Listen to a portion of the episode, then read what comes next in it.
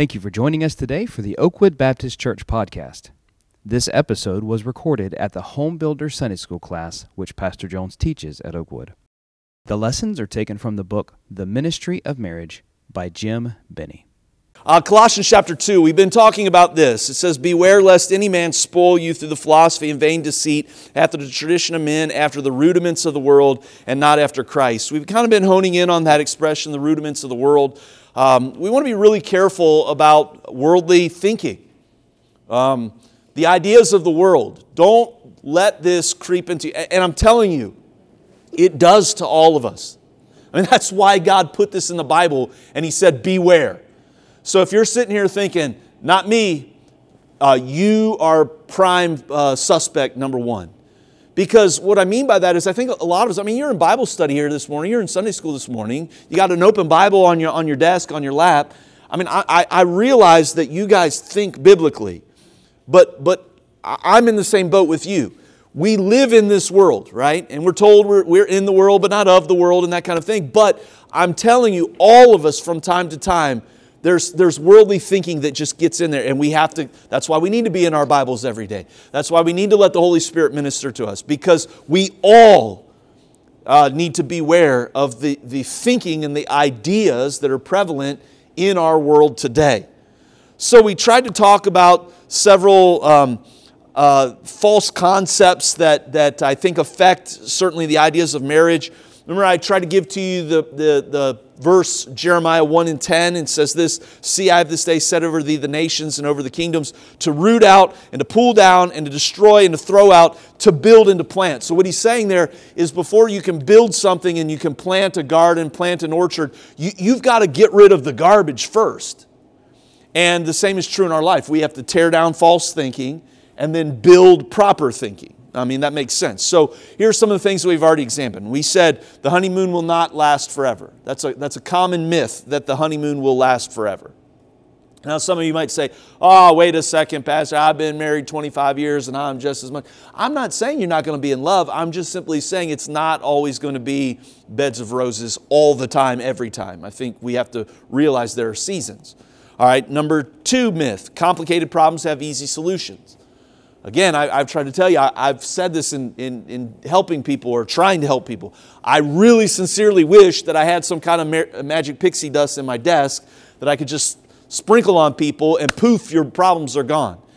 But that's not reality. And I, I think some of you are sitting here chuckling going, "Well, everybody knows that." Well, everybody knows that, but not everybody accepts that. You, you know what I'm saying? Like, I think we sometimes think, well, that's true, but that's true for other people. Because I've been in so many situations where somebody had a problem and they're kind of like, "Hey, fix her, fix him." And they think that one session is going to do that. And it, it it's not realistic. Um, number three, it's not my fault. That's a myth. Um, the expression, "It takes two to tango," I think is very real. Again, I will admit that there are some situations where it's one hundred percent on one person's plate, and it's not the fault of the other party. I, I I think that there are situations like that, but they're extremely rare, okay? Um, there's usually some culpability in, in both things. And we we talked a lot, we, we unpacked that idea quite a bit of not blaming our past, not blaming our parents, and et cetera. So let's talk about this next myth. I think I introduced it, and we didn't have time to really unpack it, and so let's unpack it today um, and maybe get to another myth as well. Uh, here's the myth: love is all you need. All right, love is all you need. That's a myth. Uh, I said to you last time we were together, as I introduced this idea, I think this is the most popular myth that we encounter. I mean, there's even a song that says that, "Love is all you need," all right? And, and that concept shows up a lot. And since it's the most popular, it's probably the most dangerous. Remember I said this? I thought this was a good statement. When the world comes to a consensus on any subject, it's cause for concern. All right, just you, you have to be, be aware of that. So I'm suggesting that love may not be all it's claimed to be when it comes to the enjoyment of marriage. Now, that statement that I just made ought to make you go, "What?" Like, I mean, aren't we supposed to love each other? Absolutely. I mean, the Bible says husbands love your wives. And then the Bible says aged women teach the younger women to love their husbands. The Bible even talks about how we're supposed to love our children and, and be taught how to do that. Um, and I think it's interesting that the Bible emphasizes how much you need to be taught to do that. You think that should come natural to us. It should come natural to totally love your spouse. It should come natural to love your kids. That should just be natural. And in some ways it is. But in some ways we are so selfish and so self-centered that we need to be taught more how, how to love. All right. So, so anyway, I'm, here's the statement again. I'm suggesting that love may not be all it's claimed to be when it comes to the enjoyment of marriage. Now let me explain. I want to give you two key beliefs about love that fuel marital discontent. All right, because we buy into this idea that all, all I need is to love. If I if I love her and she loves me, if I love him and he loves me, that's all we need, as long as we got that. Well, let's let's unpack that. Here's why that that idea has become such a thing in our culture is because we are saying here that love is a feeling. And where did that notion come from? I mean, I, I, I'm paint this to you.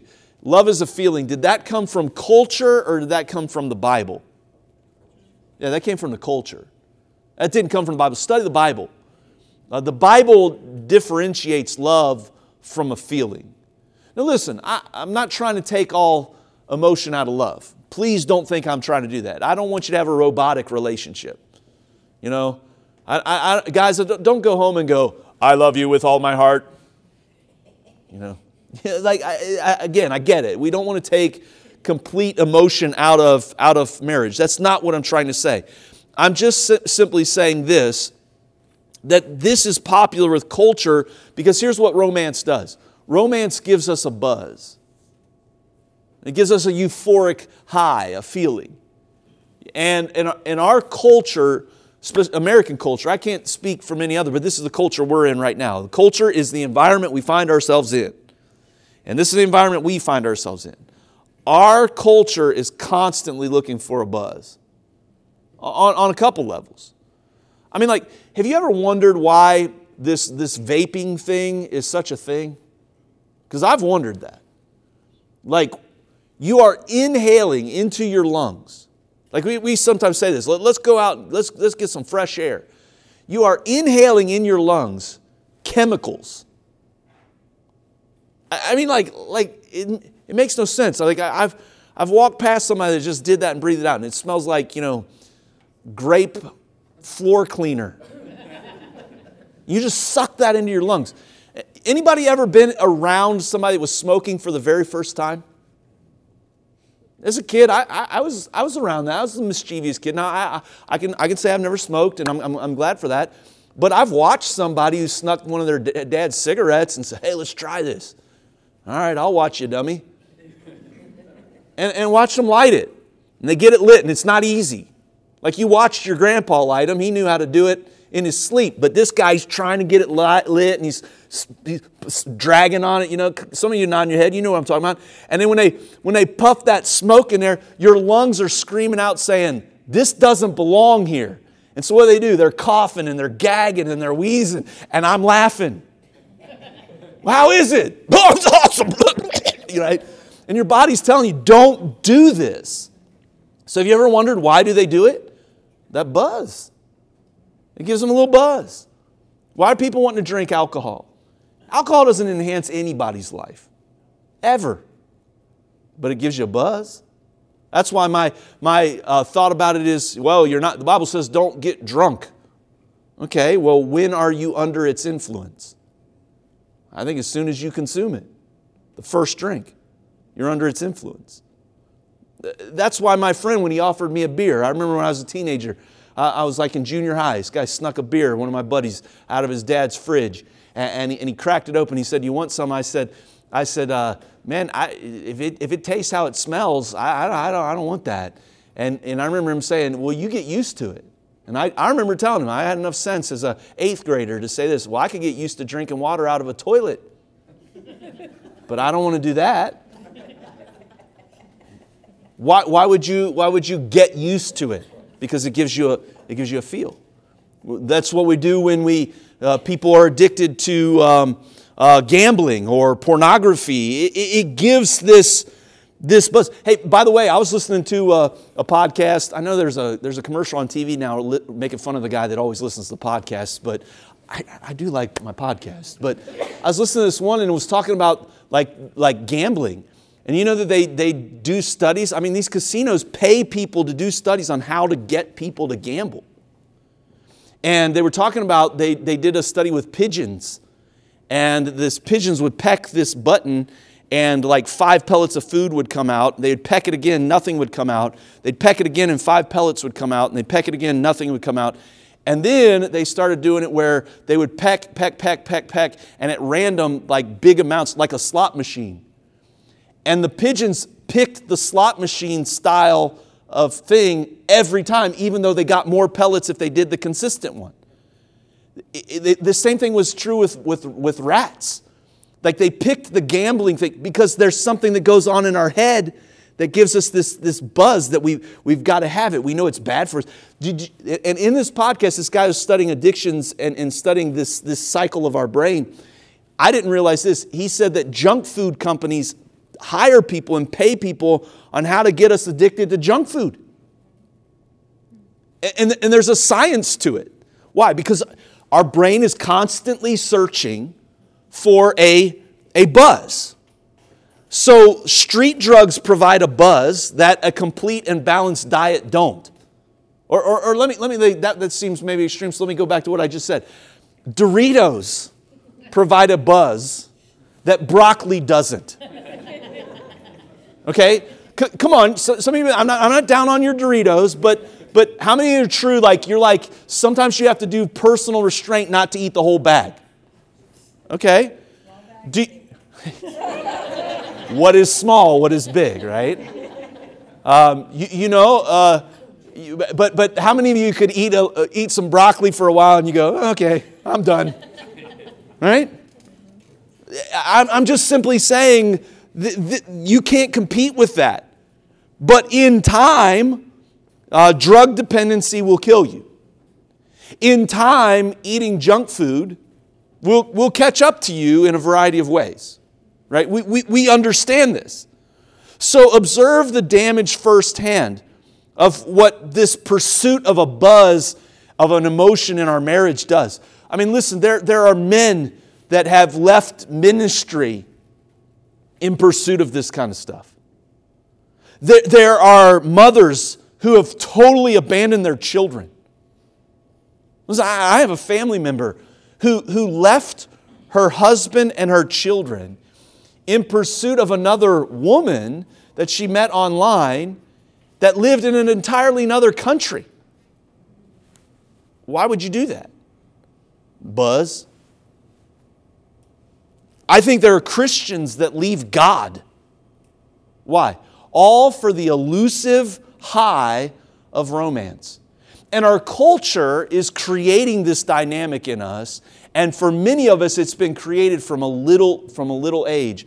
That's why I'm not trying to get sidetracked, but soon in our series, Think Biblically, Live Accordingly, one of the subjects I would like to tackle is, is the dating scene in America. Why? Because even among Christians, sometimes our kids are dating, if you will, in elementary school. Look, that's silly. I mean, I remember when I was running a bus route, I, I had like a third, this girl was like in third grade. She got on the bus and I said, "Hey, sweetheart, how was your week?" She said, "It was terrible." I said, "Oh, I'm sorry to hear that. What, what happened?" "I broke up with my boyfriend." And she's like in third grade. I said, uh, "Oh, well, I'm sorry." I said, "Well, why'd you guys break up?" She said, "He was cheating on me." She didn't even know what she's talking about. But how many of you are old like me and you remember when you got textbooks and you had to you had to cover your textbooks and you did it with uh, grocery sacks? How many of you remember that? The brown grocery sacks, and you'd turn them inside out and you'd wrap your wrap your books with them, and then you'd write, you know, math on it so you knew which book it was from the outside. And throughout the course of the year, you'd start scribbling on that. And I mean, it wasn't uncommon to me that I would see some girl at the beginning of the school year and it was I heart and draw an arrow through the heart, I heart Johnny. And her and Johnny would be a thing for about a month or so, and then there'd be a scratch through Johnny, and it would be Timmy. And, you know, by the end of the school year, it was Johnny, Timmy, Sammy, Bobby, Billy, you know, I mean, it was all kinds of people. Why? It's, it's like we're conditioning ourselves. This guy or this girl makes me feel good. And when they stop making me feel good, then I find somebody else that makes me feel like I felt initially. And then, and then when they stop making me feel good, then I find somebody that makes me feel good. And we just bounce around uh, to this. I, I hope you're, you're tracking me today. It's a danger. It's a danger to all of us. All right. Um, number two, here's a key belief about love that fuels marital discontent. So if we think that love is a feeling, we're constantly looking for that feeling. And if this person doesn't provide the feeling, we find a person that does provide the feeling. Number two, love is the basis for marriage. So if love is a feeling and love is the basis for, for marriage, then it's a logical deduction that feelings are the basis for marriage. If that's the rudiments that we're going by. Um, I, I, I think this has been an argument for same-sex marriage. You know, love wins. I mean, all you need is love. You see how that philosophy is kind of bearing itself out? I love them. Why, why, why would you, you, you fuddy-duddy Baptist preacher, why, why, why would you be against love? Well, listen, I think I've asked this question before. Is love always right? I don't think love is always right. I mean, if you understand the context of what I'm saying, right? I mean, what if I love drugs? You know, that, that would be bad, right? So, so again, I think people in same-sex marriage said, well, I love them, so I want to marry them. Uh, this means that when feelings disappear or dry, dry up, so does any commitment. And we see that, I, I think, even in, in Christian circles, that we want to bring that back to our world. Because I think that's why people divorce today is because of feelings. We've already talked about it. They divorce because romance has waned. I mean, that happens. Or maybe romance hasn't waned, but here's what's happened. Anger and hatred has displaced love. So, so I guess you could say really it's the opposite side of the same coin, because generally it's both. Love has waned and anger has displaced. And so again, the whole motivation for this situation of divorce has, is, has been feelings. So I would say this, again, this is a statement you're gonna, you have to think about a little bit. Maybe marriage is more a basis for love than love is a basis for marriage. Okay, I, I want to say that again. Maybe marriage is more a basis for love. I'm married to Mindy, therefore I love her. Instead of I love her, so I'm married to her. Do, do, do, you, do you see the, the, the reason I think that that's, that's very key? Because the Bible seems to teach us this. St- study the Bible. Study what it says in the Old Testament. Study the passages in the New Testament. The Bible seems to teach this. Now that you are married, now that you have made a commitment, you need to learn how to love each other. I got married when I was twenty-one. I did not, like most of you, if not all of you, I did not really understand marriage. I did not. How many of you are with me? You've got, let's say, fifteen plus years in your, invested in your marriage. And you would say, before, when I first got married, didn't quite understand the whole game. How, how many are with me on that? Okay. I, I think it should be everybody, honestly. I was pretty self-centered. Uh, you know, I'm still pretty self-centered. I mean, we all are. I just learned how by the Spirit to work on those things. And God's changed me a lot. I think I think my wife would tell you that. I think Mindy would would, would tell you that. Um, but but again, I made a commitment. I'm now married, and I had to learn how to love Mindy. I mean, I, I had to love that or learn that. Now listen, I'm not. I know I took a dig about dating, and that was very brief. I, I want to speak speak a whole sermon on that. Um, I'm not advocating for arranged marriages. I'm not, that's not what I'm saying. I'm not saying like we got we got a lot of babies in the nursery right now, and that's awesome. And I'm not I'm not I'm not saying like, hey, let's go ahead and sign the deal right now, um, you, you know that kind of thing. Uh, but I will say this: that we learn from arranged marriages. Um, I, you, you know, uh, my favorite musical is was Fiddler on the Roof. I really like it, and, and I hope I don't have to turn in my man card on on the music thing. I, I, I like them. In fact, I went to A U last night. Uh, The Secret Garden was performed at A U. It was a Broadway musical. Uh, I thought it was just a play. Macy wanted to go, so I went, and it was a musical, and it was like very well done. Now, The Secret Garden was a little kind of um, sad, like it was, it wasn't a happy time, but it, it was it was done very, very well. Uh, but anyway, I like Fiddler on the Roof. Um, and if you remember, there's there's a song, if, if you're not familiar, but if, if if you are, you'll remember there's a song where um, the, the main character, his daughters are getting married, and one of his daughters says, I don't want to just marry because you arranged a marriage. I want to marry out of love. I love the tailor. And uh, so the, the dad begins to think, well, does my wife love me? And so he's getting dressed for Sabbath. He's a Jewish man. He's getting dressed for Sabbath, and he asks his wife, do you love me? And she basically says, what kind of stupid question is that? And of course, like in, in musicals, they start conversing in song, you know, like you do on a regular basis, right? And that, what do you want for dinner? You know, like, you know, musicals are kind of weird, right? And so so he's singing, do you love me? And they go into this, this conversation. And here's here's part of the song. He says to her, my father and my mother said we would learn to love each other. Because he's, he's talking about, like, we didn't know each other. We met on our wedding day. That's what he says in this Jewish-Russian culture. And my father and my mother said we would learn to love each other. And so she asked the question, do I love him? And this is what she says. For twenty-five years, I've lived with him, fought with him, starved with him. twenty-five years, my bed is his. If that's not love, what is? And she's basically saying, listen, it was not a feeling for us. It was a decision for us. And, and and the conclusion of the end of the song is pretty sweet. If you know the if you know the story, at the end they, they, he he says again, well, I'm asking you, do you love me? And she says, well, I suppose I do. And they he reaches over and holds her hand, and they just sit there and hold hands like two two old people. And it's sweet.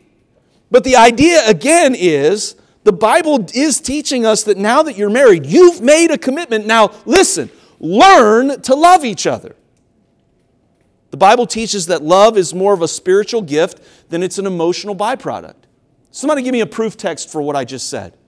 I just said the Bible teaches that love is more of a spiritual gift than it is an emotional byproduct. Galatians five. The fruit of the Spirit is love. So the Holy Spirit working in us, producing something through us. The first thing on the list is love, and it's not an emotion. It's a result of the Holy Spirit working in your life. Again, I'm not trying to suck all of the emotion out of your romance. That's not what I'm doing. I'm just trying to get us to think biblically. All right? Now, I thought we would dip down into the next myth, but just too long-winded today. Uh, but uh, I think I'll stop. I've got th- three minutes, so congratulations. Here's the next myth we're going to study next, next Sunday together. Here's a myth. I married the wrong person. All right, now I want to talk about that myth because that's a myth. And a lot of people buy into that myth. I married the wrong person. That's a common complaint. I want to talk about where does that originate from? What are the dangerous conclusions to that kind of thought? And how do we solve that, okay?